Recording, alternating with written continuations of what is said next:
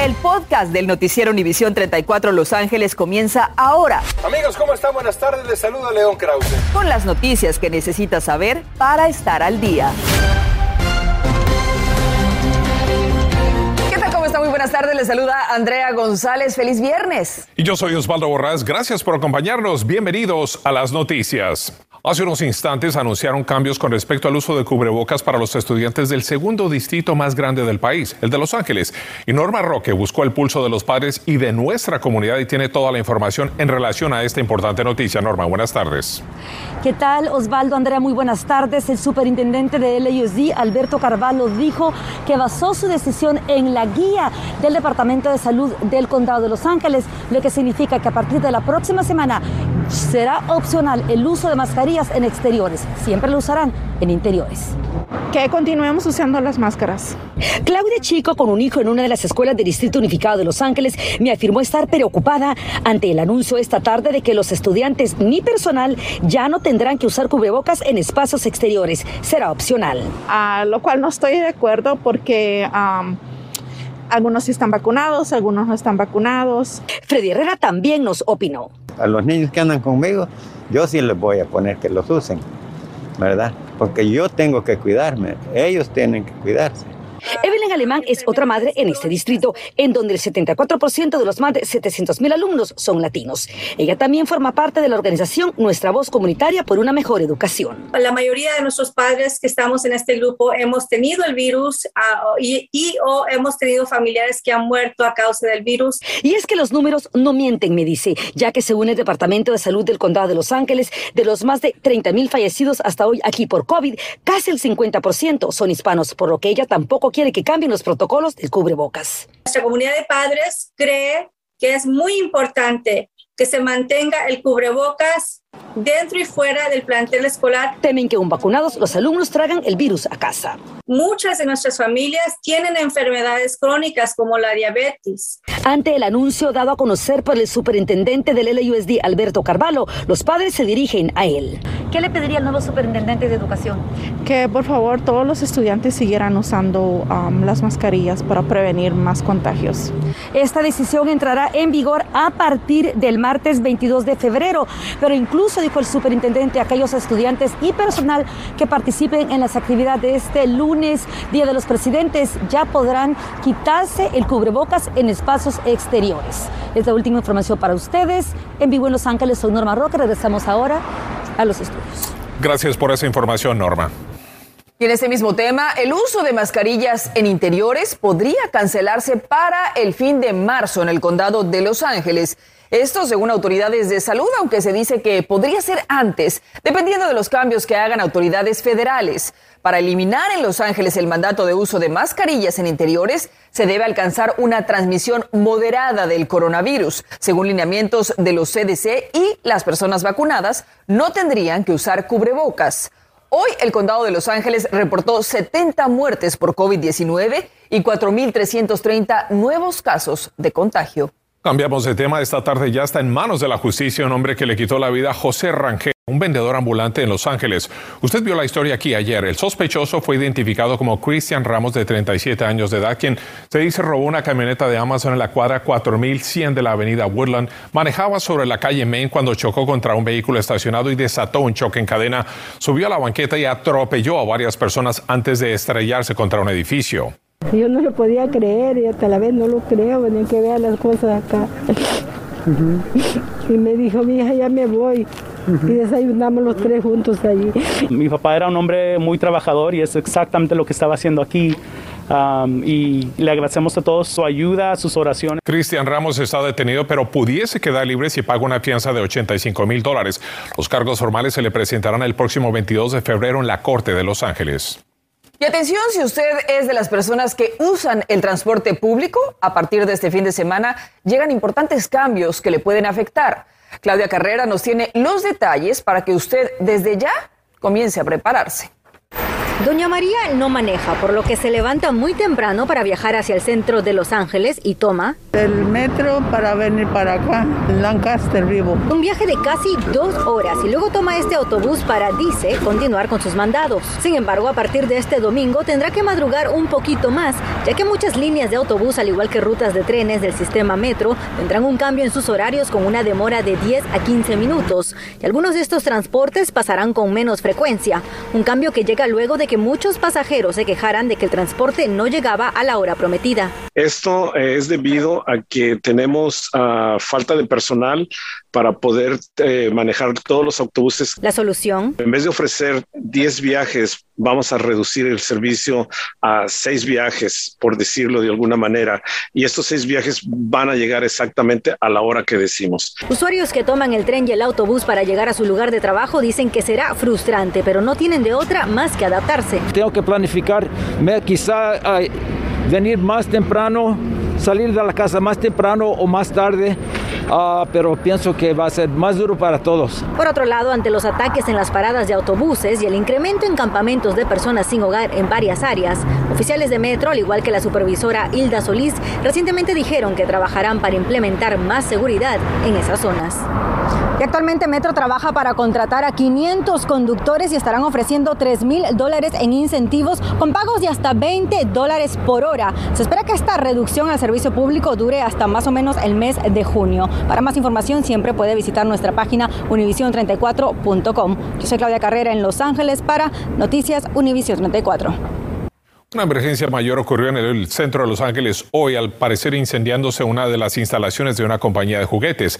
El departamento de bomberos informó que el fuego se reportó a las 6 y 40 de la mañana en la calle Sur San Pedro. La fuerza de combate de más de 100 bomberos fue necesaria para sofocar las llamas en ABC Toys. Afortunadamente no hubo personas heridas y a esta hora la investigación todavía continúa sobre la causa de ese incendio. El fiscal general del estado de California, Rob Bonta, continúa investigando las dimensiones de un presunto fraude que involucra a oficiales de la patrulla Caminos en la división del este de Los Ángeles. Según los datos en la investigación, los oficiales habrían cobrado horas de tiempo extra que no debieron cuando estaban trabajando en patrulla acompañando brigadas de empleados de Caltrans. El monto del presunto fraude asciende a 226 mil dólares del 2016 al 2018. El gobernador Gavin Newsom dio hoy su respaldo a una propuesta de ley contra armas que se basa en una ley sobre abortos en Texas. Con el nuevo proyecto se le permitiría a los ciudadanos perseguir a los fabricantes de armas de la misma forma que Texas les permite hacer cumplir la prohibición de abortos en cuanto se detecta un latido fetal. En California, los ciudadanos podrían hacer cumplir la prohibición estatal de poseer y portar armas de asalto. California ha experimentado calcinantes olas de calor en años recientes y se prevé que aumentarán en frecuencia e intensidad también. Por lo que miembros de la Asamblea Estatal y el Comisionado de Seguros presentaron ayer una legislación para crear una advertencia anticipada y un sistema de clasificación de olas de calor extremo que ayude a salvar vidas, reducir hospitalizaciones y proteger comunidades vulnerables. Con esta importante información pasamos de inmediato con Yara La Santa y por supuesto el estado del tiempo. Yara, buenas tardes. Buenas tardes para ti Osvaldo y para todos en casa. Feliz viernes. Precisamente el día de hoy tuvimos temperaturas entre 5 a 10 grados por encima de lo normal. Lo más caluroso se quedó hacia las áreas del Inland Empire, 75 esa máxima hacia San Bernardino, 77 Riverside, 71 hacia el centro de Los Ángeles, de igual manera 77 en Banais y la ciudad de Camarillo. Viernes social, planifica, aquí está el pronóstico para las próximas horas, temperaturas a partir de las 7 en esos 60 grados, ya a las 9 con 57, 10 de la noche 56 y ya en la madrugada en esos 53 bajo un cielo despejado. Hará mucho frío, llévese su buen abrigo si es que planifica estar en el exterior. Y este es el resumen a, largo plazo. Sábado soleado con temperaturas en los 70, domingo y lunes nubes y descenso en la temperatura. Estamos hablando de que vamos a llegar a esos bajos 60 y ya el martes y el miércoles, mire, vienen cambios, tiene que prepararse. Nubosidad, frío, nieve y lloviznas en pronóstico. En unos instantes vemos detalladamente ese modelo de precipitaciones para que conozca si usted se verá afectado con esa lluvia. Así que más información en minutos. En instantes, atención padres de familia, reportan un problema de contaminación en algunas fórmulas para bebés. Le diremos cuáles para que tome sus precauciones. Una comunidad en Boyle Heights exige a las autoridades que no abandonen a sus niños. Desde hace casi dos años su cancha de fútbol no cuenta con luz en horas de entrenamiento. Después de una inversión de un millón y medio de dólares y cuatro meses de trabajo, el Parque MacArthur está listo para volver a recibir a la comunidad. Tenemos el reporte. Y más adelante, Contacto Deportivo arranca la jornada número 6 del Balompié Azteca previo a estos encuentros. Además, Matthew Stafford pagará platos rotos por la caída de esta periodista. Los detalles más adelante. Estás escuchando el podcast del noticiero Univisión 34 Los Ángeles. Imagínese nada más esta situación, que el equipo de fútbol de su hijo tenga que entrenar a oscuras porque el parque carece de alumbrado eléctrico. Bueno, eso es lo que están pasando decenas de familias que dicen están expuestas a muchos peligros y que contactaron a nuestra redacción aquí en Univisión 34 pidiendo ayuda. Esto sucede en un área de Boyle Heights y Mili Delgado salió a investigar. Efectivamente, Noticias Univisión 34 respondió al llamado de preocupados padres de familia de Boyle Heights. Ellos dicen que el parque enfrenta este problema desde hace dos años y las autoridades hasta ahora no se han pronunciado. En el Parque Deportivo Boyle Heights, cerca de 70 niños entre las edades de 7 a 10 años, dos veces por semana, entrenan fútbol. Las horas de práctica son desde las 5 de la tarde hasta las 7 de la noche, momento en el que el sol cae y se vuelve muy oscuro. Y el problema para los niños, padres de familia y entrenadores es que el parque no tiene luz, aseguran desde hace varios meses. En aquella parte se pone muy oscuro y uh, hay muchos homeless y también a los mismos homeless tienen perros pitbull. Me da miedo pasar por ahí con ellos y también a ellos les da miedo, pero pues nos aguantamos. Cuando salimos después de práctica pasan los carros fuertes, no hay policías que nos estén vigilando y aparte a veces practicamos en la oscuridad y también pueden lastimarse uno de los niños. Ante esta situación, indignados padres de familia junto con los entrenadores decidieron buscar soluciones y se contactaron con la oficina del concejal del distrito número 14, Kevin de León, pero... Nos dicen que nos esperemos, nos esperemos y que, que pronto, que tres semanas y así nos van diciendo. ¿Ya cuánto tiempo pasó? Ya vamos, ya casi para los dos años. Ya vamos para los dos años, pero pues gracias a Dios nuestra comunidad pues sigue viniendo al parque. ¿Será discriminación porque no estamos en otra área? ¿O porque si queremos luchar contra problemas como la obesidad o que nuestros niños estén fuera de los videojuegos, necesitamos parques donde ellos vengan a ejercitarse? Siendo el mensaje. Al concejal Kevin de León, por favor, si nos, nos pudiera poner un, un poquito de atención, sé que es una persona muy ocupada, pero necesitamos de su ayuda para que nos pongan uh, la iluminación para que nuestros niños puedan practicar en las, en las noches y hacer ejercicio y no estemos peligrando. Desde horas de la tarde tratamos de contactarnos con la oficina del concejal Kevin de León para una entrevista, pero hasta el momento no han respondido a nuestra llamada. Por supuesto que vamos a estar siguiendo este caso muy cerca. Es todo mi reporte desde Boyle Heights. Soy Mili Delgado, Noticias Univisión 34. Gracias, Milly. Bueno, y esta es una buena noticia. El Parque MacArthur es emblemático para la comunidad latina y después de cuatro meses de renovación ya está listo para recibir a todas las personas el próximo martes 22 de febrero. Cecilia Bográn tiene las emociones, las reacciones y los detalles de los cambios que veremos próximamente. Me enchina la piel solamente saber de que regresamos a nuestro parque, donde venimos cuando venimos de nuestros países, de Centroamérica, yo vine de El Salvador, y se siente bonito que eso está siendo revitalizado. Sin duda, este oasis de belleza y pulmón de la ciudad necesitaba renovarse. Me vino y, quiso como agarrarme y me, do, me, dio muchísimo miedo. Me, me, robó un, lo que tenía en mis manos. Y no está sola. Cientos de crímenes se perpetraron aquí, haciendo la situación insostenible para los negocios del área como Antojitos Doña Vivis. Que sí hemos visto que las autoridades están como queriendo arreglar más la comunidad, están arreglando más el parque y también hemos estado viendo que han estado con mucha, con mucha limpieza y eso. Entonces esperamos que sigan así porque eso de verdad sí nos ayuda como negocio. Ahora se respira un aire distinto. El pasto nuevo y todo eso pues, se ve bonito, da gustos de ir a caminar. Hay luces, nuevas luces. Hay uh, árboles, 50 árboles nuevos. Este, también tenemos este, the grass. Un césped nuevo. Sí. New seats to sit on. Bancas nuevas. Uh, ¿Qué más? Limpia la agua. Uh -huh. uh, pintar todo. ¿Qué se va a hacer para evitar que los indigentes vuelvan a hacer del Parque MacArthur su casa?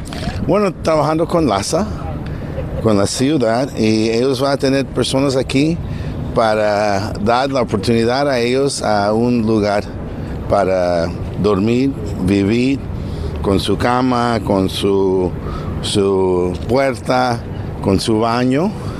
Y nosotros creen que todos prefieren eso de un lugar afuera. La renovación del parque de 42 acres costó un millón y medio de dólares y está listo para ser disfrutado. En el Parque MacArthur soy Cecilia Bográn, Noticias Univisión 34. Y ahora nos vamos a los deportes con Felipe Valenzuela. Adelante.